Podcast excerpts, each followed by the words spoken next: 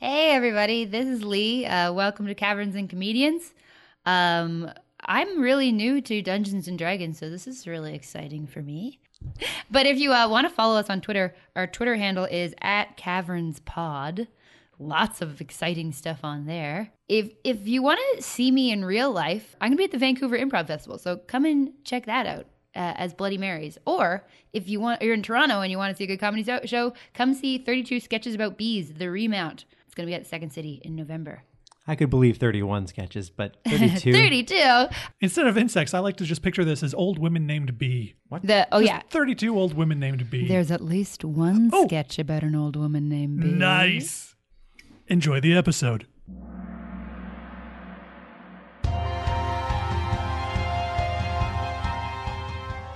Welcome to Caverns and Comedians, Dungeons and Dragons powered storytelling with Toronto comedians.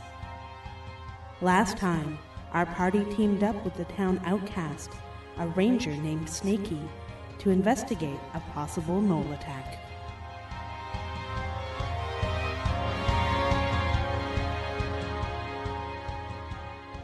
The party is walking the road to Bursey. You are in the darkness, in the late hours of the night. You're walking through the forest. There are shadows and sounds all around you, and in the distance, you see an orange glow that can only be coming from a large fire. Oh, it's been months since I've worn this armor. It's a little tight. Fook has been getting fatter and fatter by the day. Still looks good on you, folk. Ooh, thank you. That wasn't flirting. Well, I will take it as flirting anyway. Well, Snaky, looks like you were right. Oh no, so once again, you're talking to yourself right now, talking- not to the snake. The snake's name is Susan. Oh, well, Susan's been looking at my dog a little too much. You're what? My dog, Oh. that chubby dachshund named Steve, he's celestial. Yeah, okay. Can somebody answer why, how a bunch of crazy hyenas set fire to a village? Well, gnolls. They're not quite. They're not quite hyenas. They're they're gnolls, which are like these these sort of man beasts. And they set fire to bi- villages? Well, they like to uh, pillage, destroy, death. They're pretty much chaotic creatures who love death. Oh, good. And So I, sometimes if you leave like a candle out and then like your pet walks by it, they can knock it over and it hits the drapes. And then the drapes get to the building and the building gets to the next building. You can burn down a whole city block, hypothetically. so you're assuming that these villagers have crazy, monstrous hyena monster creatures And we're also saying pets. building codes. Uh, No, I'm they just tend to if- build everything out yeah, of wood, which is yeah. just stupid within a community. Okay. I'm just saying, any animal, even if not demonically Let's just possessed, go attack them. How about we do that? It, and it would be no one's fault. I'm just saying. Except the building code people. Yeah, sure, them. Not the owner of that previously mentioned pet. I gotta continue walking. When we get fairly close to the village, we leave the road, move into the underbrush and the trees, and try and make our way as stealthily as possible. This said by a gnome who is covered in metal that clanks. The party kind of loses track of each other in the woods, and every so often you hear someone say, Marco! Polo. Marco! Polo.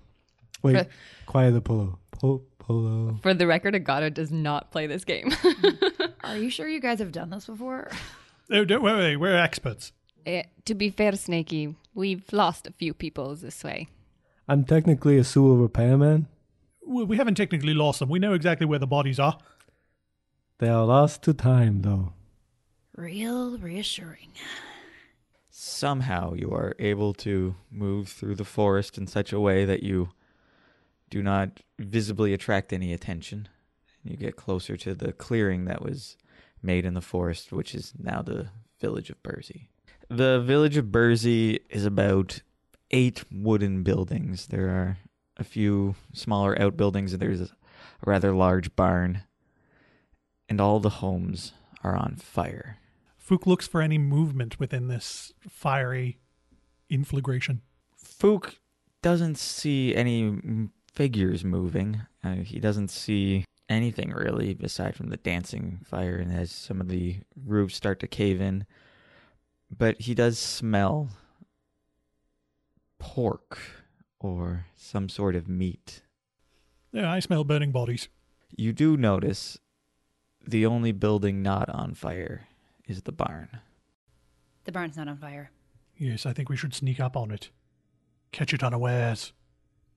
Susan, it, sneak around back. Uh, Snaky points. yes, uh, uh, Steve, do so as well. Not going to be shown up by a child.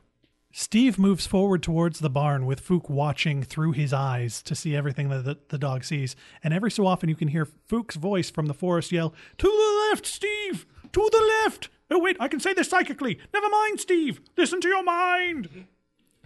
Susan the snake is able to slither along the ground, going no higher than the grass that grows around, and it manages to slither around to the back door of the barn completely undetected.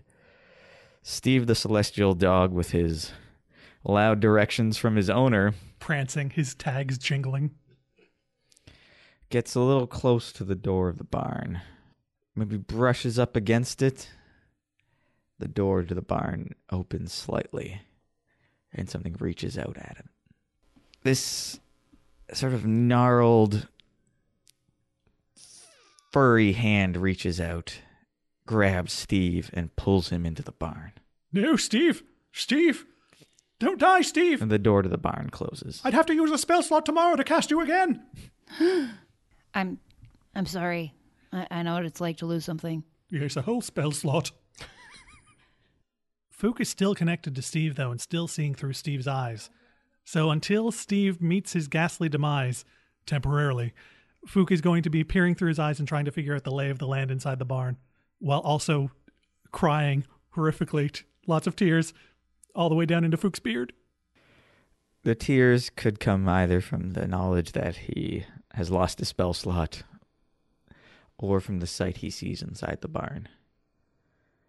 There is a fire in the center of the barn, and over that is a spit where a human form is slowly being rotated by a bipedal creature is monstrous in appearance, appears to be some sort of cat humanoid. It's covered in rags and it's holding a large bone in its hand, which it periodically smashes into the ground for no apparent reason. And it's cooking this humanoid form, this human. And there is a stack of bones to one side, and there is a heap of people on the other side. There are severed limbs strewn about, and you see at least two other of these creatures sitting and eating. Are any of these humans still alive? Not that you can tell. They all appear to be dead. Fook passes this information along to his new companion. Uh, yes, I think I'm going to dispel Steve before you know they uh, roast him. The last thing you see through Steve's eyes is a mouth and teeth. Dispelled. Shit. That's heavy. Yes. Well, uh, what if we sealed the doors to this barn and set it aflame? I like the way you think. I like the way I think too. Although it's usually butts. Which is good too. I'm not I'm not bashing butts. Maybe we should get on with this. Agata and Hank follow behind, trying to keep behind the uh, the burning buildings. Hank moves forward, but staying pretty far behind Agata, letting her be his personal meat shield. But you make a lot of noise as you do so. You're stepping on bits of broken timber and twigs, and as you round the corner of one building that is only the roof on fire, Hank just clips a beam with his shoulder, and the entire structure falls to the ground. I mean, it was going down anyway. Yes, No- but no, we no. could have used that as cover. Good going, Hank. Great. You're going to get us killed. Coupled with the sudden disappearance of a celestial dachshund and the sound of a large building collapsing outside faster than they expected, the barn door opens once again, and the head of one of these creatures peeks out and sees Agata and Hank.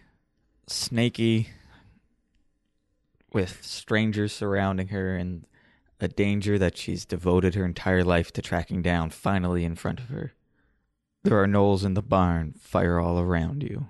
Snaky draws her longbow. The head pointing out is a tiny target, and you are quite far away, but you've spent your entire life with your bow, hunting in the forest. And this is an easy shot. Your arrow smacks right into the side of its head and sticks in. The hyena s- howls in pain and looks around for whatever just shot it and makes direct eye contact with you. Sniggy shoots, Sniggy scores. Hank takes out his spell manual, takes a shady look over his shoulder. Nobody tell the licensing board. He flips it open to the W7 certified spells and begins casting Conjure Minor Elemental. It pulls out of thin air, right in front of the barn doors where the gnoll is standing, an Azer, a fiery beast with a huge iron shield and huge iron warhammer that lets out a roaring shout as it marches towards the gnoll. The hyena faced monster notices this new flaming visage in front of it and sort of cocks its head, very confused by what it's seeing. Go get him! Kill the gnolls! Fook moves towards the barn, his armor clanking, his bathrobe flapping in the wind. When he reaches the edge of his movement, he disappears into a silvery mist and then reappears next to the Azer. Fook swings mightily twice, missing terribly the first time and missing even worse the second. So badly, in fact, that the battle axe slides out of his hand and embeds itself into the wooden wall of the barn. If anyone asks, my name is Finnick. Neither the Azer nor the Gnoll seem to register that name. Agata, having spent months without throwing a guiding bolt or brandishing her sword upon an enemy, pulls her arm back and releases this frustration of not fighting for months upon the barn. And a guiding bolt travels and leaves her arms. Perhaps due to her resistance to the idea of committing herself to line drawings of hands and the the dexterity involved in that, her aim is a little bit off. So off, in fact, it doesn't just miss the gnoll; it slams into the elemental azer that had been summoned by Hank. I got him! That one's mine! Oh, sorry, that. Oh, You destroyed the feather on my helmet! that was not. Oh, He's, he's my new friend. I just made him. I'm sorry, that was a mistake. You're leaving a terrible impression. Okay, well, that was a mistake. I'm sorry, Ezra. The azer glows invitingly Wait, what? because now it's marked. Oh. Agata moves forward. Susan waits in the gloaming at the back of the barn door. She nudges it open with her giant snake head and slowly slithers inside. There are a couple gnolls standing beside at the front of the barn, having seen their compatriot get attacked. Their back is turned. But Susan sees another larger one, sort of sleeping on the ground. Susan guards the back door. Ooh, uh, can you retrieve my battle axe? The Azer turns to Fook for a second, blinks, brandishes his much larger flaming warhammer, turns away from Fook, and swings it at the gnoll. Snotty little thing. I think I could take him in a fight. This poor gnoll with the arrow pointing out of its head. The flaming warhammer hits the shaft of the arrow, driving it deeper into the skull, bludgeoning him and cracking the skull. It is a wonder that this thing is still standing, with blood streaming down its face. It almost seems to enjoy it, though. And the fire from the hammer sort of sizzles some of the hairs on its face as well. And Fook is standing right under the bloody head being dripped on. Nice. Ugh. The very injured gnoll at the door pokes with its spear back at the Azer, but he's so weakened that he can barely muster up the strength to do it, and it just sort of glances off the shield. The two way doors of the barn fly inwards as the compatriots of the gnoll rush to his aid. Oh, foiled by hinges. One bites at Fook, the other one attempts to spear the Azer. The biting Gnoll r- attempts to reach down to the very short Fook, but can only get the belt of his robe as it pulls it off with its teeth. The robe is now almost permanently open. Well, fortunately, I'm wearing armor underneath this time. Shame on you. The spear wielding Gnoll on the other side misses the head of the Azer and singes the haft of his spear slightly. They are taken aback, and you can see behind them a larger, tougher looking, more evil Gnoll slowly get up and turn towards you. Ooh, that one's made darker life choices.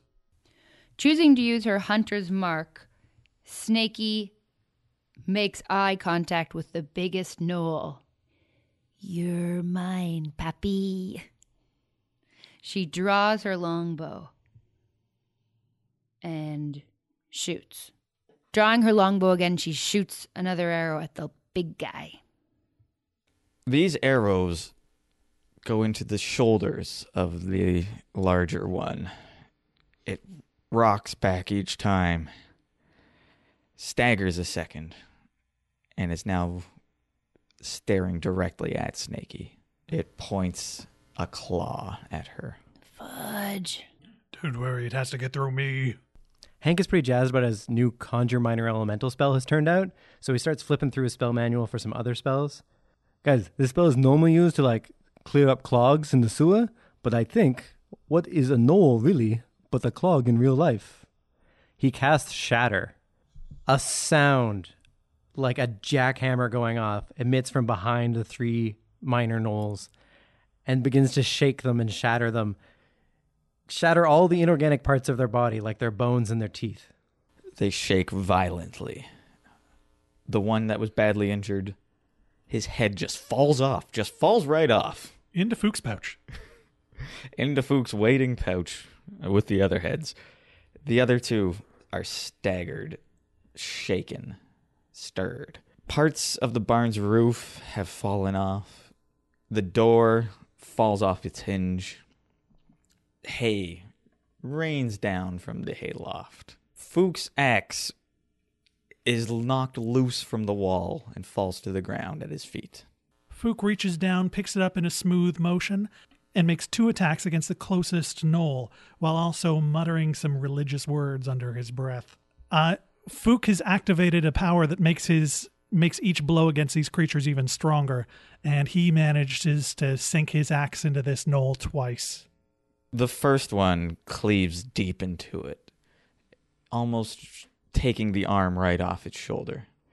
The second blow goes so deep, it cuts from the shoulder down to the heart, stopping it. This attack has been so powerful. The thunderstruck battle axe glows with its power, and just the sound of a thunderclap emerges and is heard by all as though it was a large riff of an arena rock band. Ding, ding, ding, ding. Na, na, na, na, na, na, thunder. You're cast Thunderwave. Fook is kind of thrown back by the thrust of this thunder, uh, and he stares at his axe with a new appreciation. As he stares, he doesn't quite see that the structure of the barn has given way. Look how cool my axe is! I mean, my spell was pretty loud too. No, but look how cool it is! I loosened The it up for you. The roof collapses in, the walls begin to fall. Look, it's magically sharp and it does very interesting things when it comes in contact with evil creatures. The the barn is falling on you. Wait, I'm not done! Fook is far too distracted by his own handiwork. One of the crossbeams of the barn hits him square on the head. Fook's helmet rings like a bell. He staggers and then says, And it even made loud noises. It also lands on the Azer. Susan at the back of the barn is able to slither. It's she's very wriggly and nothing hits her. Agata, you've just seen the barn collapse and uh, in the wreckage you don't see Fook. You can see sort of a glow of the Azer as it has set the wreckage alight. Uh, Agata moves forward, runs towards her compatriots, uh, closing the distance. You see a clearly dazed Fook Wimbles, which is indistinguishable from normal Fook Wimbles. Uh, you see fire beginning to spread around the Azer. You see wreckage. You see the bodies of two gnolls. You see one that is slightly injured, but shaking off the bits of wood that might have hit it, and the large one standing at the back, unhurt, unbowed. Agata summons a guardian of the faith to stand between her compatriots and the big gnoll. Guardian looks like a small, pointy snouted dog with a blue velvet hat and a yellow green feather coming out of it in a gold and red doublet riding upon a, s- a larger sorry riding upon a larger sheepdog Is this Wishbone? no, this is Labyrinth. Oh yeah. Your uh, your summon is a lot more playful than I would have expected from you, based on your personality. try and just just get him mad. Just get him mad and see what happens. No, I I don't want to piss him off. I have sworn with my life's blood, none shall pass this way without my permission. The gnoll racks its brain to remember where it heard that before. Wait, that dog just talked. I think I've hit my head. I just feel like it's really off-brand for Agata, but whatever. I Do your like thing. I like furry things. I like Steve. Sure. Steve's dead. Susan looked at the big gnoll with relish. She licked her two pointy teeth and all of her other teeth. Slithering through the wreckage, she approached the gnoll from behind. Susan raises herself to her full height, all the way to the gnoll's neck. She opens her mouth as wide as it goes, which is the full width of its neck, and her eyes gleam. She winks at no one. she pauses for a moment to relish the feeling of power, and she clamps her jaw down on the gnoll's neck, pumping him full of poison.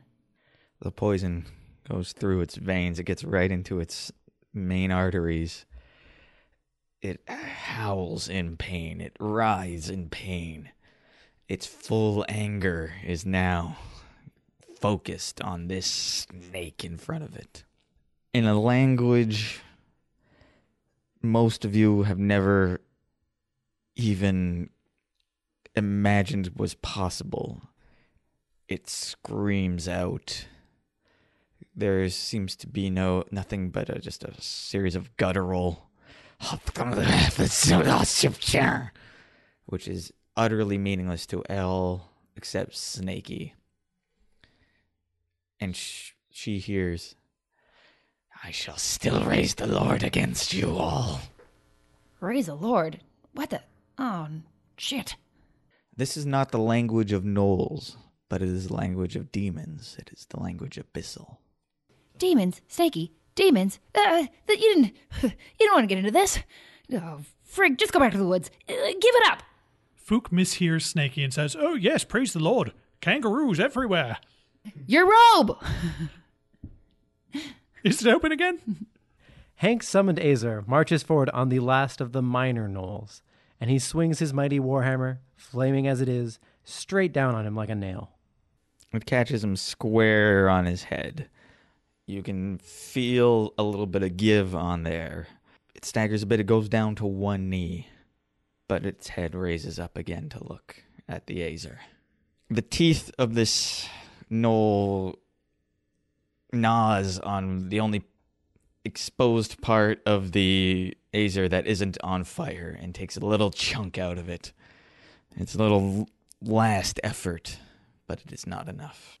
As it contacts the Azer, flames engulf it. Its last experience is having its teeth in the flesh of another being, and it dies happy. Good job, Azer. Just being bit. Sometimes that's all it takes. The Gnoll Fang of you know who standing in the radiant light, ignores it. It knows it's beaten. It knows it wants to go out the way it was brought into this world violently, angrily, with its teeth gnashing. And it's going to attack. The mighty knight upon his sturdy sh- steed lunges forward and plunges his sword into the the main gnoll standing in front of him. The magic power explodes through him, staggering him. Blood drips, forms a pool around his feet, but he's unperturbed and moves on. Through blood pouring out of its mouth, it attempts to bite the snake, but the snake is too quick. It slashes out with its left claw, but the snake is too quick. With its mangled, mutilated right claw, it makes a final attack and it just misses, and its claws are stuck in the ground. This is a defeated, but still somehow alive gnoll that feels itself dying and screams out again in its unholy tongue. You will all die in the future. You will all die soon. We will come for you. It is only understood by Snaky. I don't know what you just said, but you're not good at this. Hank, you were right. We all die in the future. Doesn't everybody die in the future? Yes, pretty much. No, yeah, what I said was that you are already dead in the present, which is your Well, future. She's dead in the past. in the past Our past. by our present. Our present killed her in the past. Now you're getting me confused. Snaky draws one last arrow. She makes eye contact with the last remaining Noel. Sensing it's appropriate to wink, she does.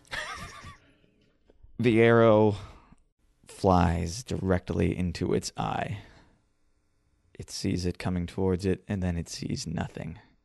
The gnoll collapses to the ground, dead. Noel's eye. you get it? Oh, no, I got that. It's good. I like it. I it. didn't get it. It's like it's like a pun. On what? They're being funny. Oh, well, I, I didn't understand that. Fook quickly moves around the barn looking for any survivors amongst the humans. Fook, you don't need more body parts. You really don't. I'm looking for survivors. oh, I, I survived. Uh, well, survivors that matter. Susan, I won. You fi- don't find enough pieces to make a whole body, but there aren't quite as many pieces as you would expect in a village this size. Fook looks at the bodies and says, Oh, well, we already knew they were cannibals. Maybe if we stitched them together. let's not do that. There's a thunderstorm coming. I read a book. oh, There are enough humans. That's probably true. Seriously, what is it with you guys and humans? Do you have a problem with us? Yes. I'm help. I'm. f- I've been fighting alongside you. All right, well, you're one of the allies. Hank approaches his heavily wounded Azer that has served him very well since he summoned it and says, Your job is done. You're free. Do what you want with the rest of your time you have. To which the Azer goes and marches off into one of the collapsed buildings and just plays in the fire like it's a sandbox. So, so cute. Yeah, I like him. I think he, I'm going to probably summon him again sometime. This has reminded Fook that Steve is dead. And he sits down in a corner and begins to weep. Um, Agata walks over to her guardian of faith, uh, and scratches the little sheepdog behind the ear. Oh, don't rub it in. And her guardian bows in front of her and says, "And remember, fair maiden, should you need us," and disappears. He didn't finish that sentence. What the hell was the end of that sentence? Yeah, I have no idea. I can't figure it out. Is it maybe they'll bring a drink? Look, it's between me and my dog. Just back off. Oh, you keep rubbing it in. I had a dog. You I'll can have one again tomorrow. But I was gonna say you can have one tomorrow. It's fine. I know it's sad. I liked Steve. Steve was good. He, was, a, very good dog. good dog. Oh, can I bring it back to the what was the thing you were talking about when the guy screamed and then you said uh, stuff about like it's gonna Oh. summon a monster? What? Demons? Uh, um, let's talk about it later. Who wants a drink? No, why don't you talk about it now? Okay. So, uh, the Gnolls, uh, they're run by this guy, you know who. And, um, No, I don't know who. Who? no, it, that's his name. Like, you know who? Oh, On first base. He, he's like their leader. He's a demon, and I I've been searching for them my whole life. Why? Well, um my my dad was once killed by a gnoll. Only one time, but it did it. I understand. My father was once killed by diabetes. I think it was. Mine was killed by Brown Fist, but you know he died. Ooh, that sounds gross. No, the guy, the the guy that with the super happy fun slide and. Okay. No idea. No. My okay. dad's retired, but uh, I mean, he just doesn't get around anymore. He's no fun. That brings on diabetes. This is a bummer. So a I no. thought I was alone. So the here no all these killed your dad, and now you want to kill this their boss? Is that what you're saying? I promised on my dad's deathbed that I would protect his city and avenge him and kill all the gnolls. Why do we always make promises on deathbeds? I don't know. And what were you doing on his bed? I was five. We we shared a bed. I could barely talk. Oh, awkward. I also feel like, yeah, and that might not be like contractually binding anymore. If you want, if, I'm not saying you'd have to pass up the deal, but if you want to, like, Look, you're I mean, one promise my whole life, and I'm gonna keep it. Okay. Okay. Absolutely. Once you make an agreement to take care of something, it's got to be done. Fair enough. So what was this guy saying then? Because this is the ba- this you told us about your dad. So what is this guy saying? Um, that we're all gonna die. and He's gonna raise his Lord. Oh, because say that a little slower so I can hear. We're we're all we're all gonna die, and, and he's gonna raise his Lord. if I had a nickel for every time somebody told us that, No, but no, but be careful though, because the three of us, we're from the future, so we're not dead yet. We Wait, actually what would could you have? die. Because what's a nickel? well, a coin, whatever. If I had a coin for if I had a coin for every time somebody told us that we're all going to die, we'd be rich by now. Man, if I had a sandwich for every time, I'd be so full. Oh, sandwich sounds good. Wait, no, if he's gonna raise the demon lord, and you guys, you guys had that book that had the guy who looked like your friend with like a demon guy. He had like a demon face in your book. Yep, yep, yep.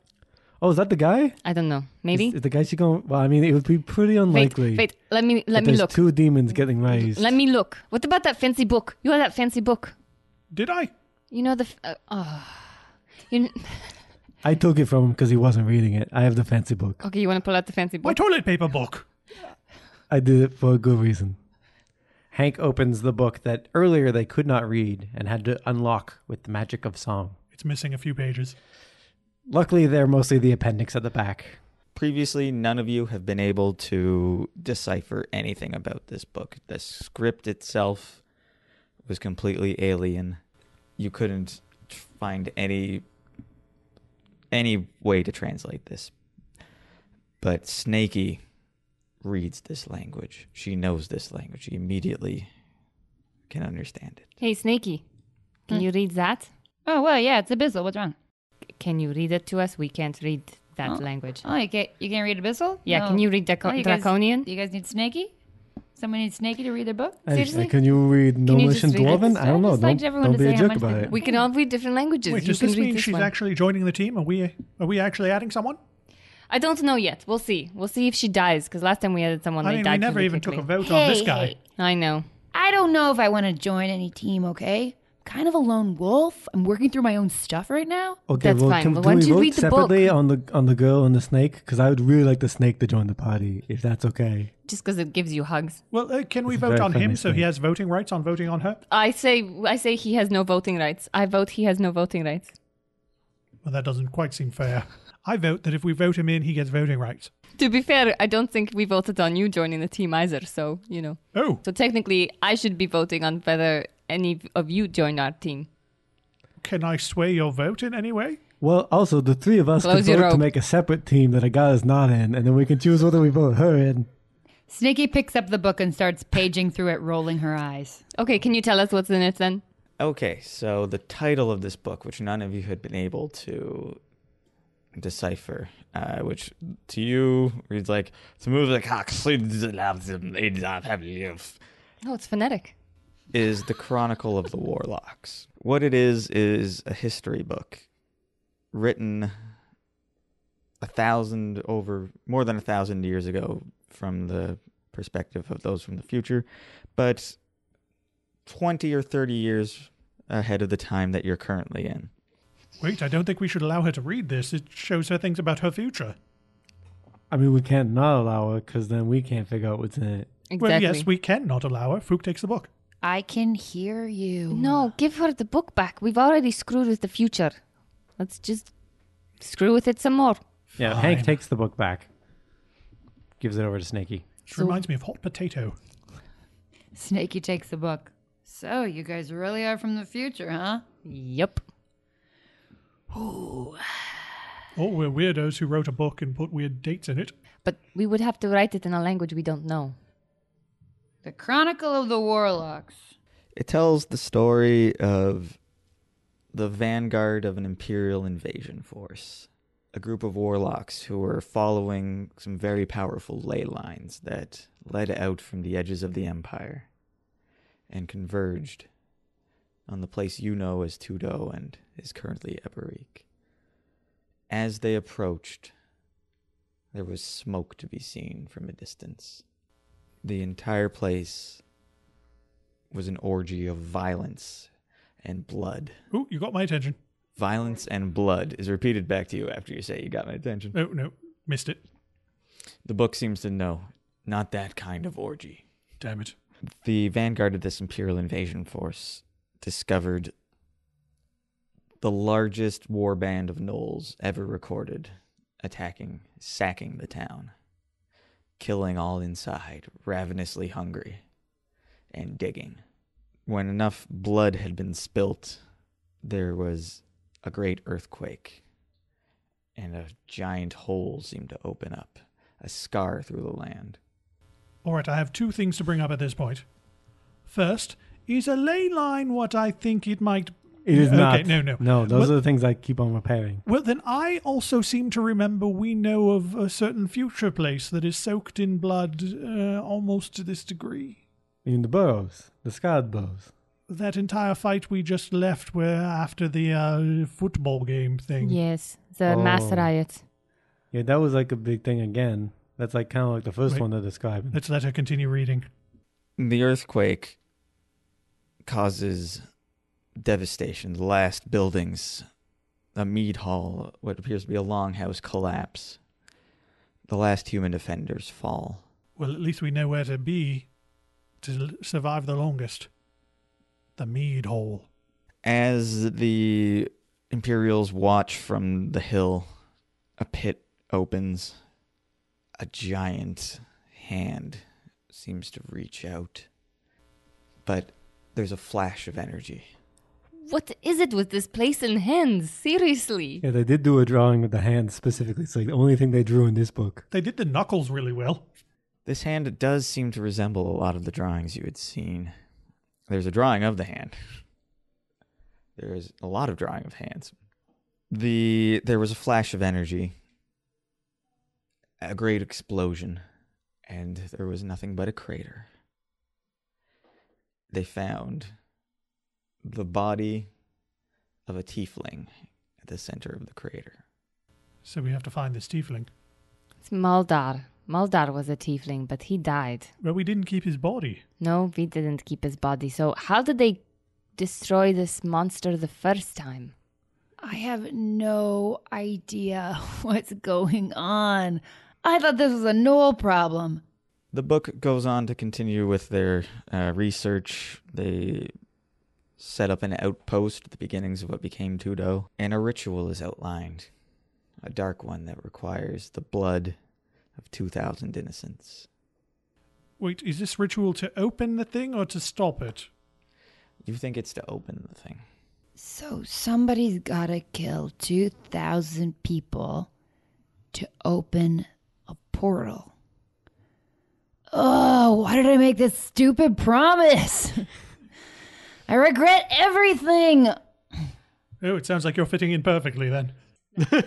Uh, they goes on to finally say that the the ritual will seem to create a rising of a great power, a great power we may control or gain power from. But we must beware if it was stopped before. There are those who may seek to move against us, those we do not understand. Just in a general sense, this is what this is the thing that you found in uh, the mayor's office. And so far as you know, there's just the body of a tiefling, and there is a drawing of the body of the tiefling. Agata looks at the drawing of the tiefling to see if it resembles Maldar at all. Really good hands. it is not a great rendering aside from the hands, but it may as well be Maldar to you. Who the hag is this Moldar guy? Well, he's the sainted figure who did many wondrous acts, actually, like raising an entire Boy Scout troop from the dead. um, I mean, that's what it says on his shield, that's but I never something met that the I that we put on your shield so that you wouldn't remember how terrible and how much you hated Moldar. I hated him, but he sounds so handsome. Uh, no, he was half demon, kind of a loner. Didn't enjoyed the dark things a little too much, and um, his place when you went in, it sounded like there were thousands of people dying horribly, slowly, all the time. Yeah, you. He wasn't. Um, he wasn't the guy on your shield. Sorry. Oh, that's disappointing. Wait, wait, did I poop in his sink? I think so. Oh, okay, I remember him now. I think we need to bring Moldar back. Well, he, well, he's dead, and as far as we know, he's Santa Claus right well, now. Well, wait, no, he's your friend's not dead yet. Our friend's not born yet. Not bo- Oh, that's true. So, I mean, time is confusing. Honestly, every time you introduce time travel, It's Yes, a very it throws wibbly wobbly story thing. completely out of the gods are perfectly continuity. pa- ca- but gods are perfectly capable of bringing back the dead.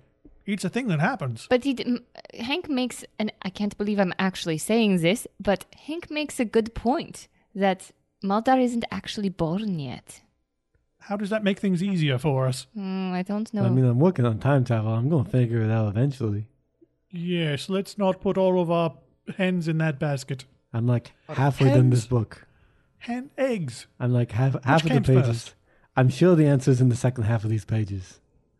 Well, uh, that old lady, that sexy, sexy old lady, did offer us some information, did she not? Why don't we go back and get our reward? You can, you get your place back in the village. We get some coin and some info. Let's do that. And also, I would make note of which places are least destroyed during this uprising, so that's where you want to get your real estate when she offers you a free house. Yes, we're buying a, a mead house, a mead place. We're going into business. Why don't we go get the info and the gold? Because that seems like a more reasonable thing to keep. How about just a snack? Ooh, I And like mead? you. Yup. Fook hits the last remaining support beam of the barn, which collapses on the dead, essentially burying them. And Fook sings that famous funeral song from back in the day. Life is just a learning game, so if you do your best, you'll always win. Life with the Edison twins.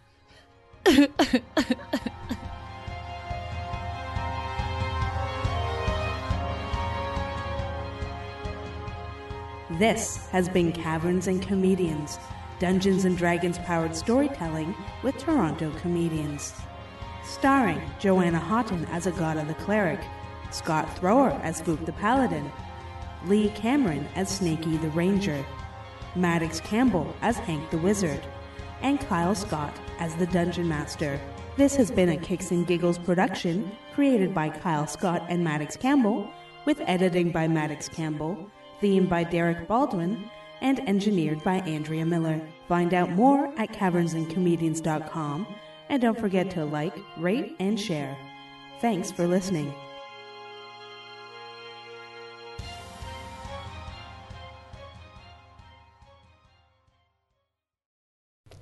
You don't bury the dead. You don't do anything to help. Snaky eats four of us. all of the dead. I know, sorry, not thinking. you mean Susan, right? No, Snaky. Hey guys, Maddox here. Just a couple quick announcements before we finish the show. Uh, first up, we've added a donate button to the website. So if you go to cavernsandcomedians.com, look in the top right corner for the Support Us link, you'll find a donate button. There you can give us a little money to help support the show. Anything you give would go towards equipment, hosting fees, maybe me occasionally buying some snacks for the actors I can't afford to pay, stuff like that. If you can't donate anything, that's fine. Our show will still be free for forever. But you could also help us out by voting in the Now Magazine's Reader's Choice Award Best of Toronto 2017 for the best podcast. We're up nominated in the top five, and we could really use your vote to get that. It would help more people find out about the show, and that would really help us out. You can find that if you go to cavernsandcomedians.com. We have a link right there. Thanks so much for your support already, guys, and we look forward to giving you lots more jokes in the future. Bye.